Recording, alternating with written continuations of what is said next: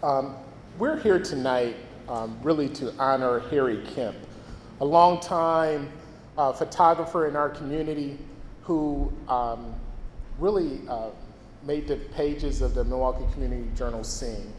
How many people here knew Harry Kemp by show of hands? Yeah, he was, he was fantastic. So I'm going to have um, uh, Pat Robertson come up and talk about Harry Kemp and his reflections of him. He's a uh, freelance photographer and photojournalist. Please come.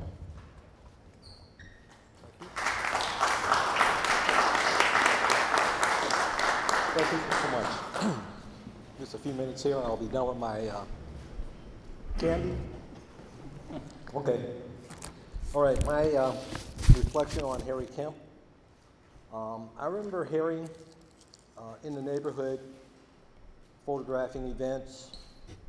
Um,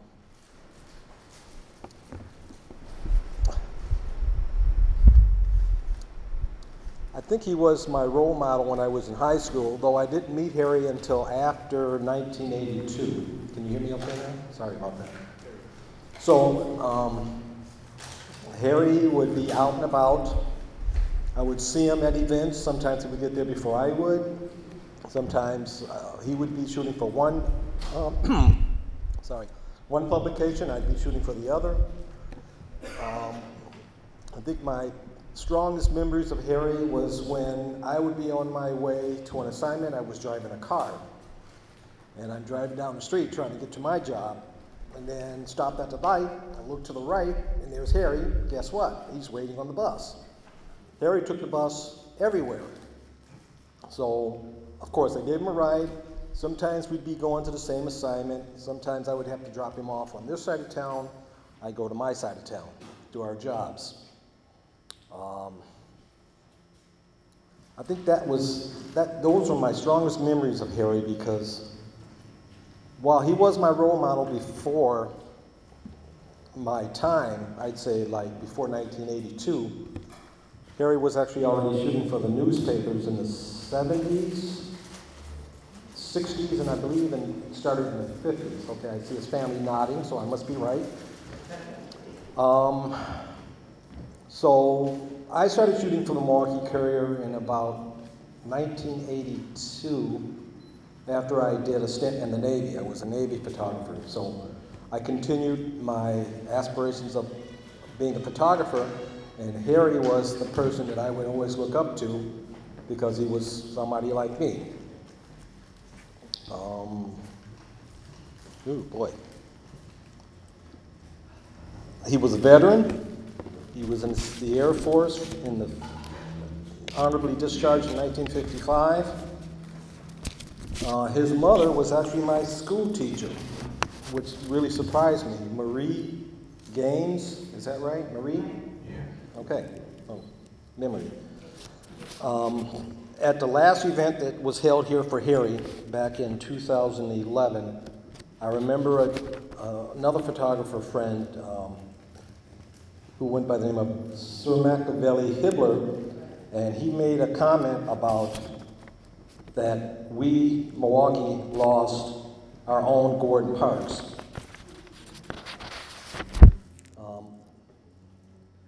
I don't know what else to say about Harry other than that he photographed everything and everybody pretty much in the city, and it was at just about every event festivals, weddings, you name it. If it was in the community, he would be there. So I don't want to say that I'm kind of following in his, in his footsteps, but he was the person that I followed behind. And the rest of my pages are blank, so I believe that's all I'm supposed to say. Thank you. I would like for his family to stand up. Uh, here he comes family. Uh, please give them a hand.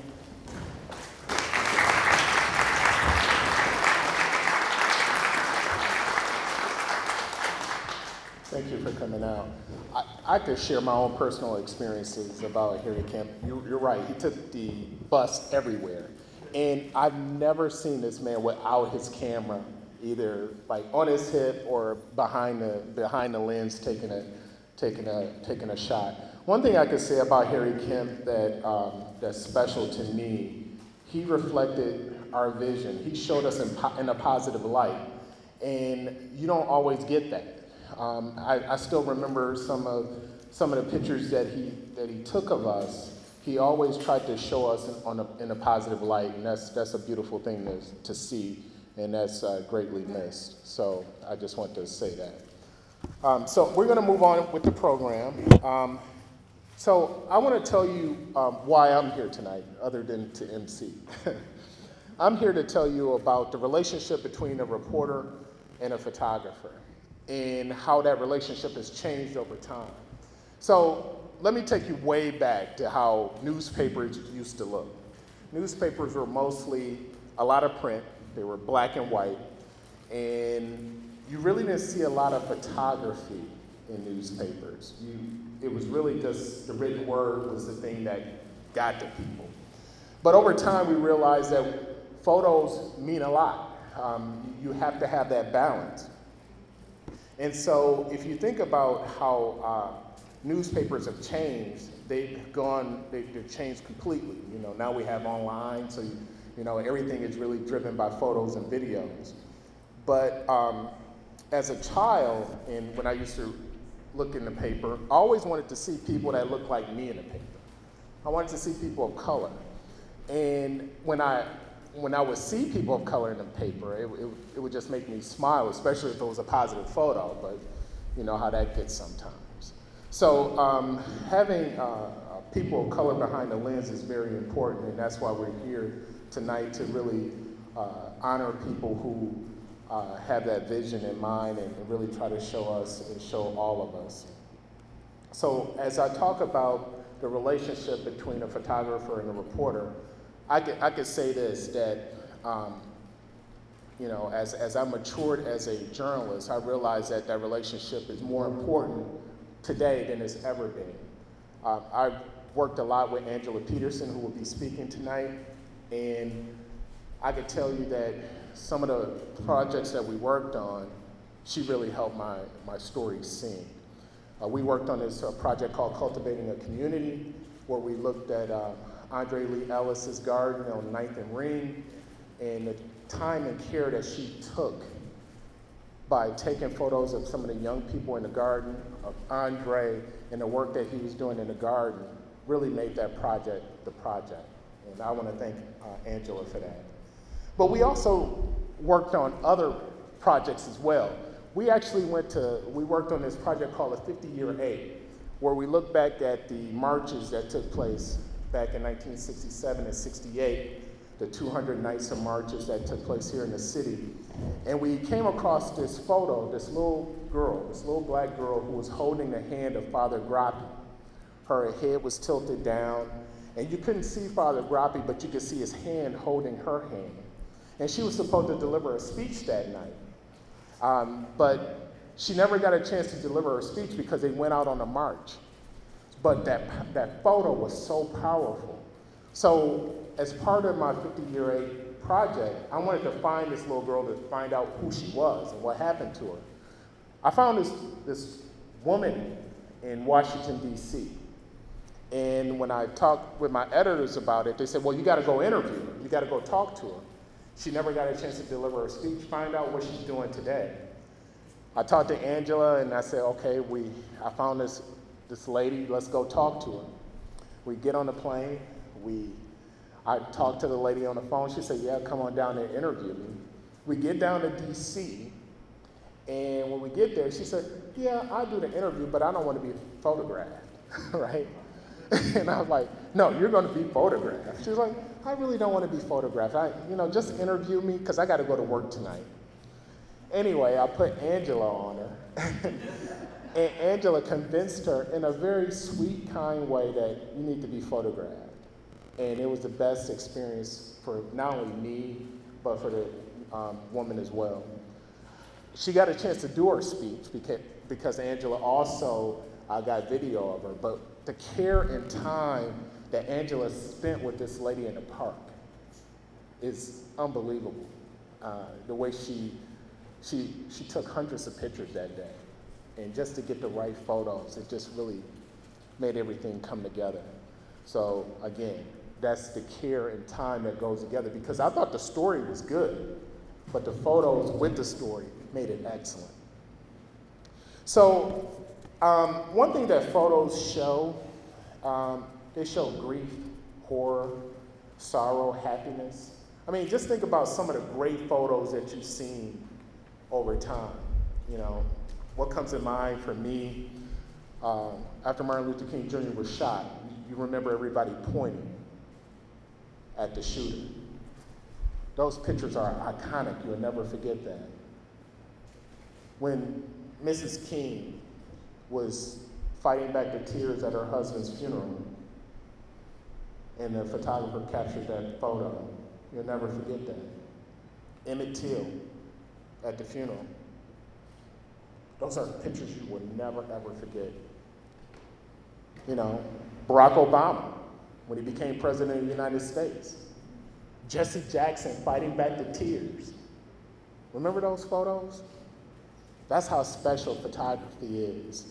So, we're here tonight to talk about that and we're here tonight to talk about the photographers behind the lens and what they do. So, first, I want to introduce Angela Peterson. I want to read her bio, but I sort of gave some of it away. Angela Peterson has been a photo editor, photojournalist, and video um, photographer for the Milwaukee Journal Sentinel since 2003. She was a photo editor for the 2011 Pulitzer Prize story, One in a Billion DNA series. She is currently working on unsolved homicides that examines the heartache of families affected by gun violence. Her other projects have included Lost Lessons, a student turnover rate in, in Milwaukee and nationwide, Cultivating a Community that I mentioned, which is a neighborhood garden program dedicated to turning young boys into men, and a 50 year ache uh, series that she also worked on with me on how Milwaukee is, how far Milwaukee or how Milwaukee didn't really come too far since 1967, but what has happened since the 1967 civil rights marches. Before coming to Milwaukee, she worked in Orlando at the Orlando Sentinel in Florida. Yes, she came from Florida to Milwaukee. And as a photographer and photo editor there, she, her emphasis was on minority visual reporting. Her other interests, which is some of you may get to know, is she's a health nut. So you are a health nut she, she runs a boot camp and all those other things. And those are uh, kind of things that make her really special. But what I love most about Angela is that she really has an eye for really capturing great photos. So let's give her a hand.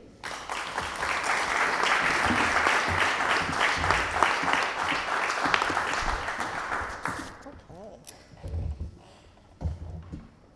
I'm a fitness enthusiast, okay? How about that?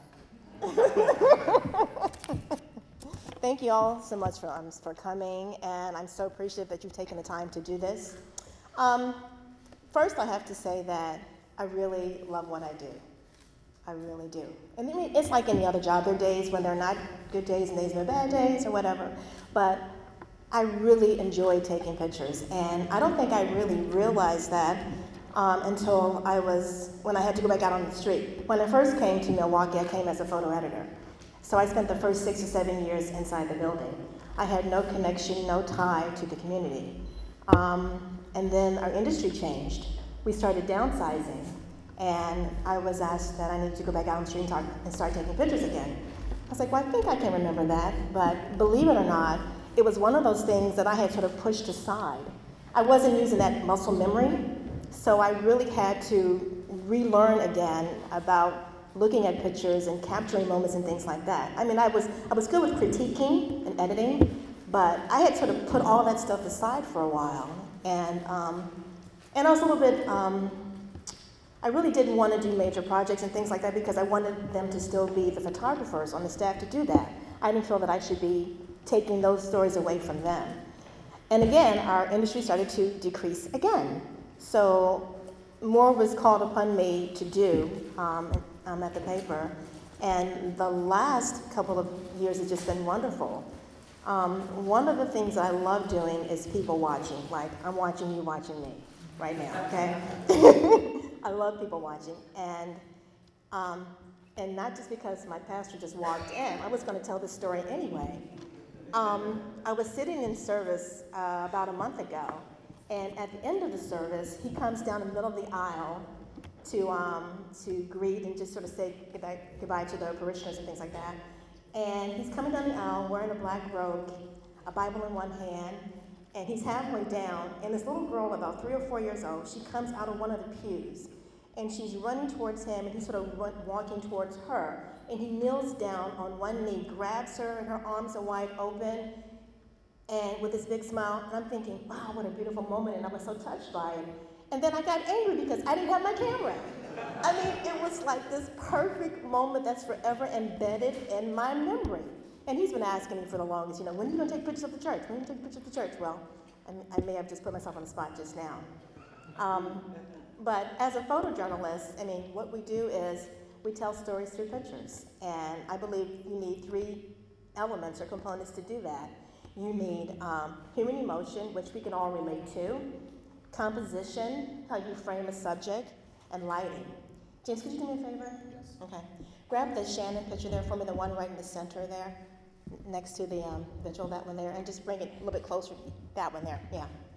Um, so when we talk about human emotion and, and, um, and setting a picture and whatnot, this particular picture here, I really didn't even know that I had the moment until I got back to the office, literally. Because that same day, um, Ashley Luthern, Ashley, raise your hand. Ashley I had spent the day with Shannon Allen, who lost her son to gun violence. And it's an unsolved case. So we'd spent the day with her at her apartment, and you know, she was a mother sharing a story about what happened, the loss of her son, and just crying and tears and things like that. And then we went to the cemetery, and we also went to um, the scene where her son was killed. But in the middle of all of that, we went to the cemetery, and it seemed as if that was the one place where she was the most happy at the cemetery with her son. Um, his grave there. She got there, she sort of stroked the, um, the tombstone, and for one moment, and I had a, I had a tripod on the stand videotaping as well, too, right? So I had, I had um, um, one moment she sort of looks up towards the sky, and I'm thinking, and she's, I think she even said that, you know, we'll be together soon.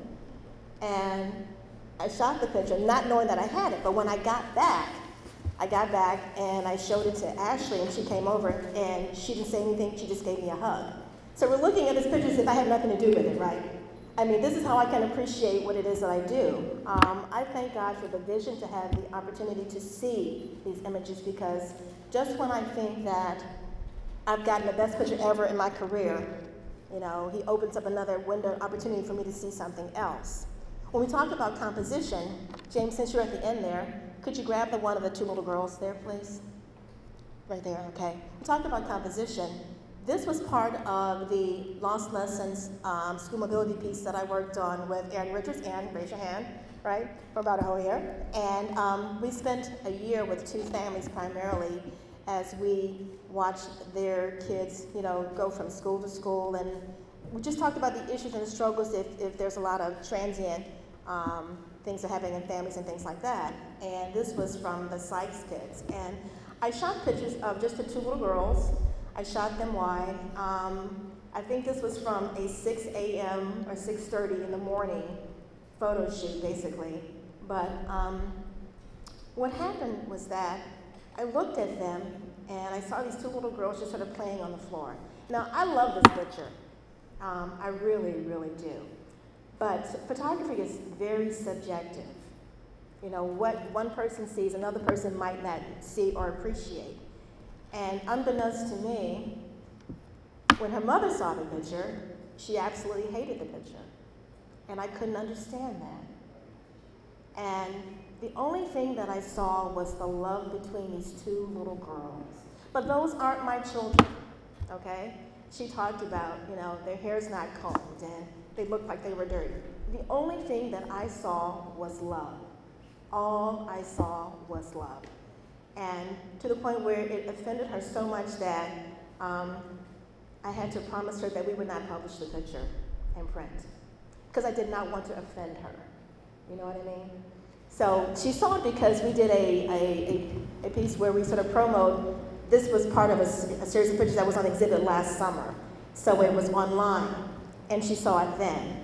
And um, I, I could not bring myself to publishing the picture if the mother was so offended by it. Um, but again, photography is so, so very subjective. So you have, when you're looking, at, looking for great pictures, you're looking for human emotion, you're looking for composition, and you're also looking for lighting. Grab the one, James, of the candlelight vigil for me, please. Um, what makes this picture work is that it's not a whole lot of light that's happening there. It's just being, um, the, her face is just being lit by basically available light in the room and that one candle. Um, it's one of those moments where I saw it and I kept trying to get the right angle and everything. And I think this was candlelight vigil for the end of the year of those folks who had um, been killed in homicides, basically. Right, exactly. It was one of, it was one of those. So um, I have the opportunity to um, spend a lot of time just sort of watching people. And I think as a photographer, um, you want to make sure that you're not part of the scene. You want your pictures to look as if um, you weren't even there. And just recently, Ashley and I were working again, still on the homicide case there, like three weeks ago. Just when I thought that the Shannon picture was my best picture ever, we go out to um, Garden Homes Community. Okay? And um, James, where's James? Okay, I need you back here now. so um, we were we spent some time at this cookout that was sponsored by the um, 414, the one of the um, the hugging picture there, that one there, hugging. That one, yes. We'd spent some time um, with the 414 Life Violence Interrupters. Chris And- Conley and uh, Reggie Moore. Yes. And the woman that they're embracing is actually Bernice Parks, exactly, Parks. And she's actually the mother of the 13 year old who was killed by a stray bullet back in November, I believe. And on this particular day, um, she had just found out that she had been approved for an apartment in West Allis to get out of the neighborhood that she was in. And the emotion of all of that was that she was overcome because she had wanted to be able to share the experience with her daughter.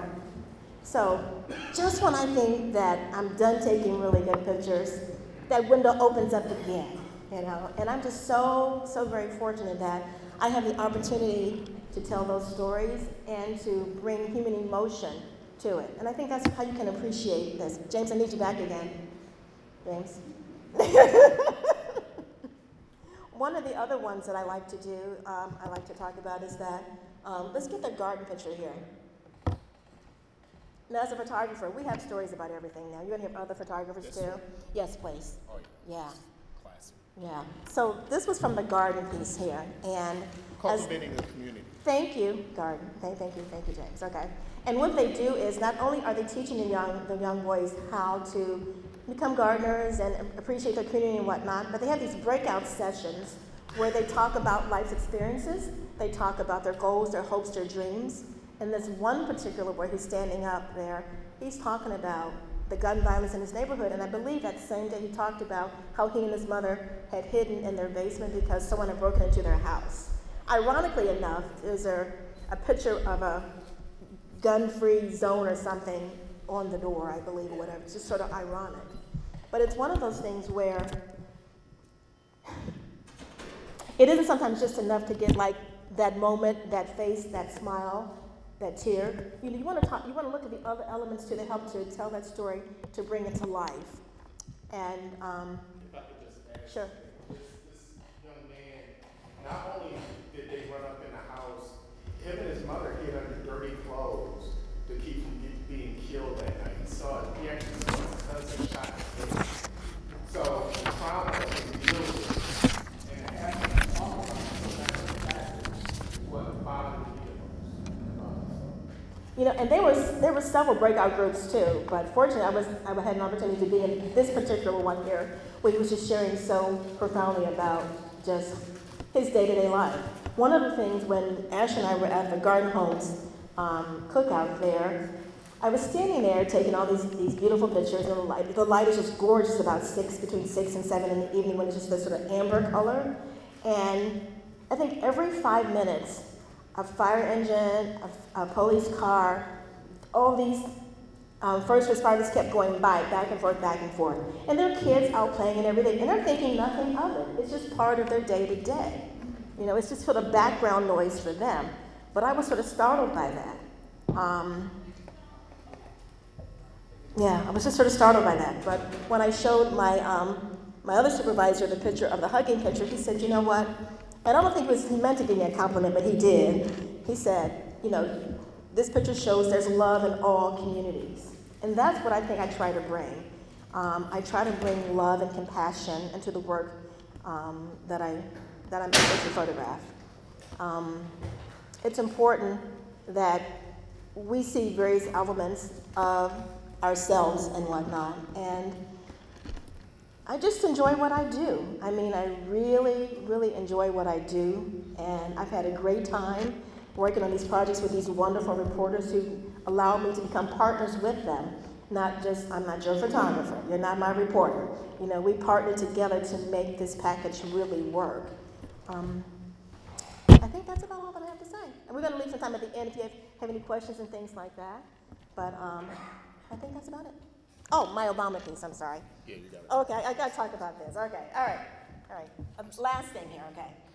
Um, so I really wanted, when, when Barack Obama became president, I was editing at the time. I wasn't taking pictures. Um, but I had an opportunity over the course of the years and everything to go back out on the street.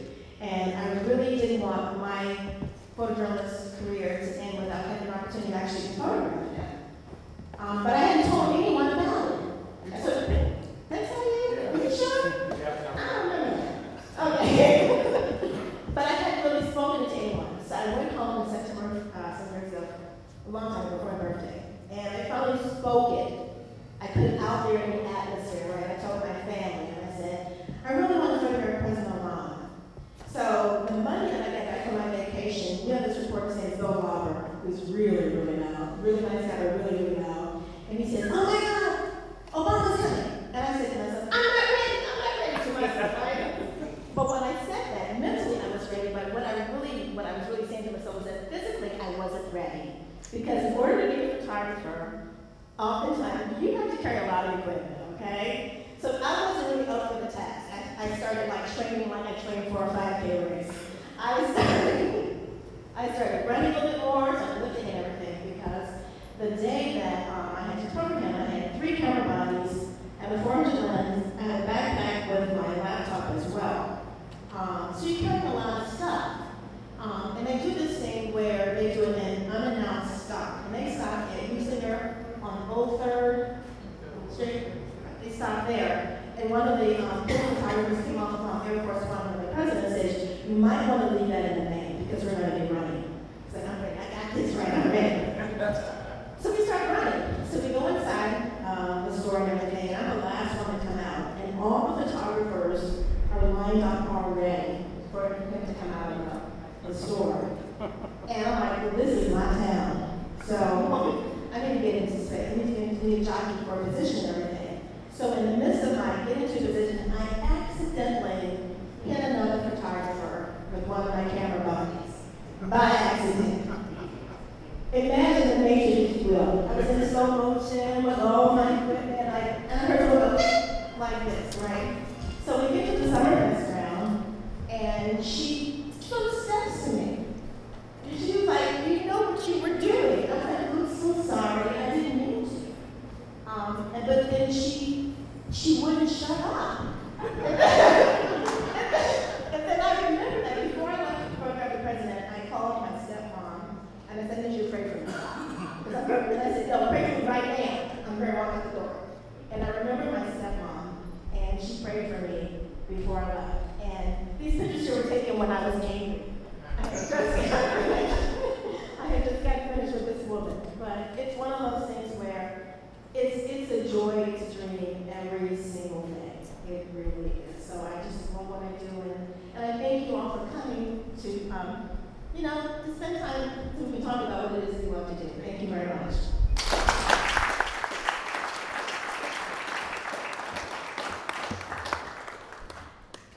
I'm going to have Claiborne Benson come up. He wants to say a few words. And I'm not going to speak on, I I just wanted to say, uh, so for those of you who know me, I'm a news cameraman also, or photographer, went to MATC and then to UWM, photography program and worked for WQJ television for 39 years, uh, too long, a long time, too long. Um, it was slave labor. And here I am running the, the dream of my job. This is my job. This is, all of my photography has brought me to this moment in time. I uh, wanted Mr. Middleton to be, obviously, you know, black photographers have been around. And it's a struggle for us to get in the niche. I remember I was fired by the, the first African American newspaper, the Milwaukee Courier. Fires. and there's nobody won more awards than me. Nobody. Nowhere national or locally. I was good, but I was fired by a black newspaper. And nonetheless, it's so far. But I wanted to say that we should take it out of the context of either being black or white as, uh, in terms of business of photography. I think in terms of a person who really sees, Angela really exhibits that in terms of her abilities uh, as a camera person. And she's in that groove, and I was in that groove too, and I saw that in my colleagues. And many of the majority of them were white and they were very good. I remember the day that Mr. Middleton came. In fact, it wasn't the day, the day he came. One of the people who he dropped and he gave some pictures to, he just simply gave the pictures to them. I looked at that picture and wow, it just jumped out at me. I didn't see a black man or white man. I saw quality photographs. And you know what? I saw quality black and white photographs. We got those nice colors that do so much. I saw quality black and white. You know, remember, it reminded me when I was in school at MATC, when photographers had to specialize in zone systems, how the light versus the dark and grays and the many variations of the grays, how they really make a difference. Mr. Middleton really brought it out. He really had handle on how to create good images and it had nothing to do with color or anything else. Good compromise, good uh, composition, and good tones running all throughout his pictures. You know, something else I saw in Miss Middleton's work. He made people, especially black people, with dignity.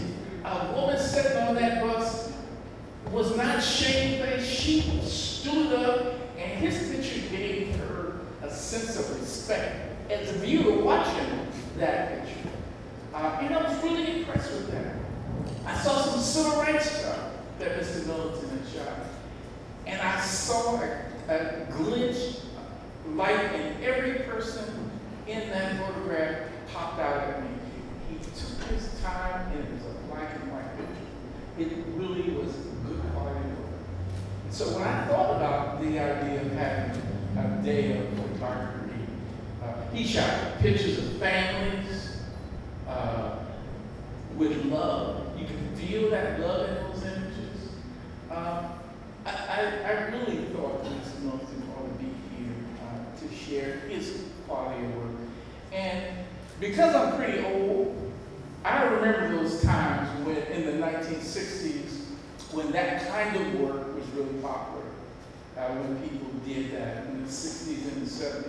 Industrial photography, because I wanted to quit, jump the boat from being a news person to be an uh, industrial photographer. I couldn't, I wasn't good enough. But I really liked his work, and I wanted him to come and share it. And I'm going to ask him to come. And, and I, I, I want Mr. Middleton to talk a while, so we don't want Mr. Middleton to get carried away. we don't want him to get carried away. His, his real talking will become with questions and answers, and he'll be, and he'll take a look at some of his work uh, back there. He really does a good job, as well as angel's Angela's let you smell it.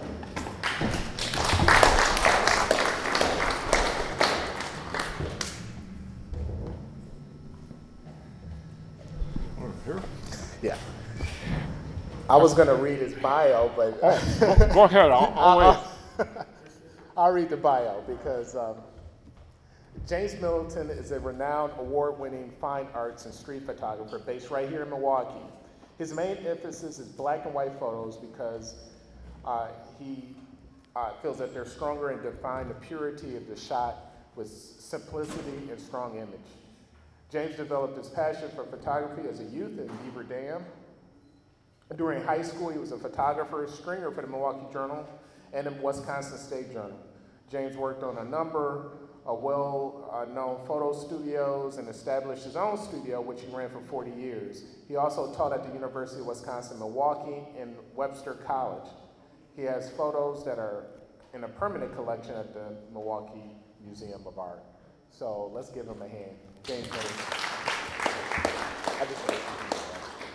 I just wanted to do that. I forgot my hearing aids when I brought my work here. Okay. So if anyone's asking any questions, you I'll could repeat. maybe, you could tell me what they're saying so I can hear them? Okay, We'll do. Very good. So if, if, when there's questions, I will repeat the question for them. So, hold, just hold on. Oh, okay. Wow. Never heard my voice so loud. I just turned 75, August 11th, it's Sunday, so I'm 75 and still alive. My passion is photography. I've been following my bliss for 75 years, even when I was in a past life possibly. I don't know where all this came from, but I had my darkroom in the sixth grade. And when I was a freshman in high school, I was a stringer for the Wisconsin State Journal and the Milwaukee Journal. I had locked my art teacher in his supply room so he wouldn't write a letter for me to get into art school. Guess he didn't have a good sense of humor. So anyway, I had the editors get me into Layton School. I want to work for the Milwaukee Journal. And then uh, they didn't want to hire me because I didn't have a journalism degree, you know. So uh, in my illustrious career, being an advertising illustrative photographer, I shot an Insight magazine photojournalism story for them on the front page on Jesus people. So that was pretty exciting. It's like being an anthropologist. So all the people are converting me the whole time I'm living with them for a week. and uh, James Palosaari was the minister, and he was in all these acid LSD drop rooms out in West Allis with the fluorescent footsteps all over the ceilings and floor. And on the way back, he said, It's a good thing religion isn't a democracy because people aren't capable of the simplest of decisions. and I said, Well, if you think so. but anyway, it was a great opportunity for me. They had their uh, Jesus People Church and a hardware store on Brady Street. And uh, I came up through the ranks as this hippie photographer. I was doing a lot of work for Kaleidoscope, doing covers. And then I was uh, having the covers printed on some boards I was giving to art directors. So all of my uh, competition was in Vietnam at the time, and I wasn't. So I had twin girls, so they didn't want me. so anyway, but it was a long struggle. Um, photography is like poetry. The when I taught at Layton School of Art and at UWM in the Fine Arts Department, I had uh, teachers that had to have three credits of visual communications. And uh, they couldn't draw, so they took photography. And uh, so it was pretty exciting. I had everybody from this guy would come with a shopping bag full of different cameras every week with secret buttons to open them up. And, but I was trying to develop the point of view. It's very important in photography. Like in my bios and things, I say the camera always lies because it's from the photographer's point of view, from what he's trying to express. It's very manipulative. So when I'm shooting out on the streets or whatever I'm doing, I'm always peripherally looking at what's rolling through the frame. I'm looking at how to tie the geometry together to make what I'm trying to express myself stronger. When I worked for this advertising illustrative photographer in Chicago coming, I left art school three months early to be his darkroom person on a five-man studio. And when I was in the darkroom, I couldn't believe that he was putting things together better than I was finding out on the streets. He had a whole list of people that were models he wouldn't tell anyone else about. And we were getting work from Skrebneski, who did all the Estee Lauder ads at the time. So he was really happening. He's an ex-art director and designer. He had a jazz trio that played in his studio, and uh, Abernathy Cab Company in Chicago is the biggest black-owned cab company in Chicago, and him and his son hated each other. So his son drove one of his cabs, and he had a Leica M3 on the front seat, and he used to play in Charlie's jazz group. So whenever he got a great shot, he'd go, "Man, you sure did put the ghost on that one." It's like calling down the Holy Ghost and putting the Spirit into your work, and that's way cool because that's a lot about what's happening. Great photography is a lot like poetry. It- when you look at it, it's what kind of a feeling it gives you. You either get it or you don't get it. When I taught my students, they get really angry all the time, and I'd say, great photography is not like horseshoe. It's either great or it isn't. And if you don't learn the difference, you're going to run around and be a mediocre photographer all your life if you're lucky. So I said, you have to set higher standards for what you're doing. So I said, it doesn't count if it's closer to the stake, it only counts when you made it. So we talked about that a lot. So I'm a big believer in, um, I'm a little bit empathic. That doesn't mean I run around reading people's minds all the time or anything, but I love people. I'm a purveyor of private moments, and I get underneath people's defense perimeters quickly. And if they'll talk to you, they'll let you photograph them. Or I get the shot, I point the camera at everybody then. So it doesn't matter how you get there. Black and white's my passion because it's a simpler graphic form. And I'm a master darkroom printer and lab person. So I never want to get the vehicle in the way of what I'm trying to express. So um, my stuff's very powerful, and I print to keep people's eyes where I want them to be looking. So people always look at the lightest part of the print all the time. So when I'm making prints, when I was shooting before digital, I had a rangefinder camera and a belt clamp, and I wore it like my socks and underwear. So uh, all the way through art school in the 60s. So I got great shots because I had my camera with me always. As a matter of fact, I probably have 10,000 negatives I've never printed yet because I couldn't afford to at the time. I didn't have the time, you know. So I don't know if you can hear me okay. The, um, like photography's been my mantra. When I'm standing on the shoulders of all my mentors, and the mentoring system got lost somehow in our country. You, you know, it's just like when I came to art school, I had a Rolleiflex, and I was already happening. I was good in the dark room. I came there to learn about design and great photography. My friend Gernot Newman, I had a Rolleiflex hanging on my shoulder, first good camera I owned, and he took it off my shoulder, and we're off in this finishing area that had a print washer and dryer with the fluorescent lights and a big four by six foot mirror, and he did a self portrait of himself with it. I was just blown away, and I saw how good the shot was. So he became my mentor, and his stuff was so incredible. I was like the American Indians. I walked how he walked, and I wanted to see everything how he did everything. Made me a better photographer. When I taught school, I'm a big historian for other photographers. So, like a lot of my friends had gone to see W. Eugene Smith, he did the uh, mercury poisoning in Japan. He was a life photographer. He got beat up so bad he could hardly walk when he got done from all the thugs and corporate people that worked him over for doing this story on people being poisoned in Japan. Photography is very powerful. It's like the guy in the Viet Cong getting shot by this officer. Everyone remembers that photograph. Photographs are so powerful, they ended the Vietnam War, photography did, because people weren't going to put up with it anymore. When I talked to an editor from Wonky Magazine, he said, What do you think's different now than it was in the 60s? I said, In the 60s, people had optimism. Now people don't think they can do anything, so they don't. So I said, uh, Lesson learned. He said, Well, how can you say that? I said, Well, we stopped the war, didn't we? I was going to go to Canada. I thought the war was BS from the beginning to the end. But, um, you know, what do I know? So when I got out of Layton School of Art and graduated, they're calling up 500, 250,000 men a month to go to Vietnam. I couldn't believe it. So I was fortunate because I stayed out of the draft for five years because I was working for a college for a government grant for the Department of Education. So Sister Jacqueline, who was the head of Webster College, was on President Johnson's 11-member Board of Education. So they had all kinds of grant money at the college where I set up a photo department. They gave me $10,000, flew me in, I shot a workshop with Norman Laliberte. He did the Vatican um, graphics and the World Art Fair, you know, fair. And uh, so after they saw my photos, they said, "Yeah, we're going to hire you." And I said, "Well, don't plan on seeing me in church. I hate Catholics." and she says, "I said I don't go to church anymore. I, I'm a Buddhist."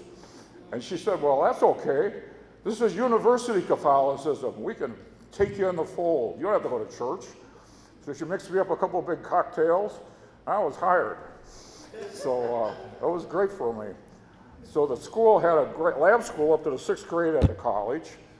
I set up a dark room, and uh, I was shooting satellite places like in Pruitt-Igoe, where Spinks was from. So the first thing I did, I got on the second floor of this great school, and I said, "Let's get these Venetian blinds open." They say we never open them here. I said, "Well, I don't care. I want some light in here." I open them up, and they're all full of bullet holes. So they were sitting on the high rise with rifles shooting in the classroom. So I said, maybe we better close these drapes. but uh, photography is such a wonderful, wonderful thing. I mean, it really, it's been my mantra through my whole life. My wife died like five months ago, and I've got a dog and two cats in my photography. And uh, I'm not retired, I'm rewired. So I had my own studio for 40 years. And I adapted a lot of my shooting that I was doing out on the streets into some of the ads I was doing. So we did everything from shooting beer for Miller with 8 by 10 inch view cameras, doing fashion with Hasselblads. I had a lot of uh, industrial agricultural accounts where I flew around the country. And uh, always, always I was doing black and white. So when I take my books with all my stuff to show the art directors and the proof sheets, that's all well and good.